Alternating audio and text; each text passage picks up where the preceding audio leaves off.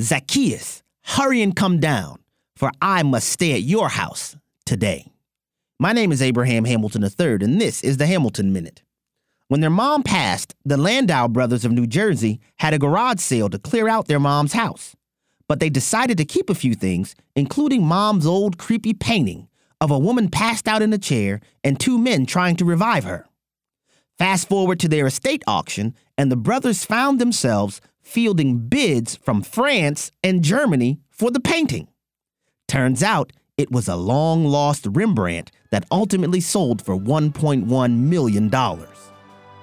A trained eye spots value where others don't. Listen each weekday from 5 to 6 p.m. Central for the Hamilton Corner or visit the podcast page at afr.net for more from Abraham Hamilton III, public policy analyst for the American Family Association.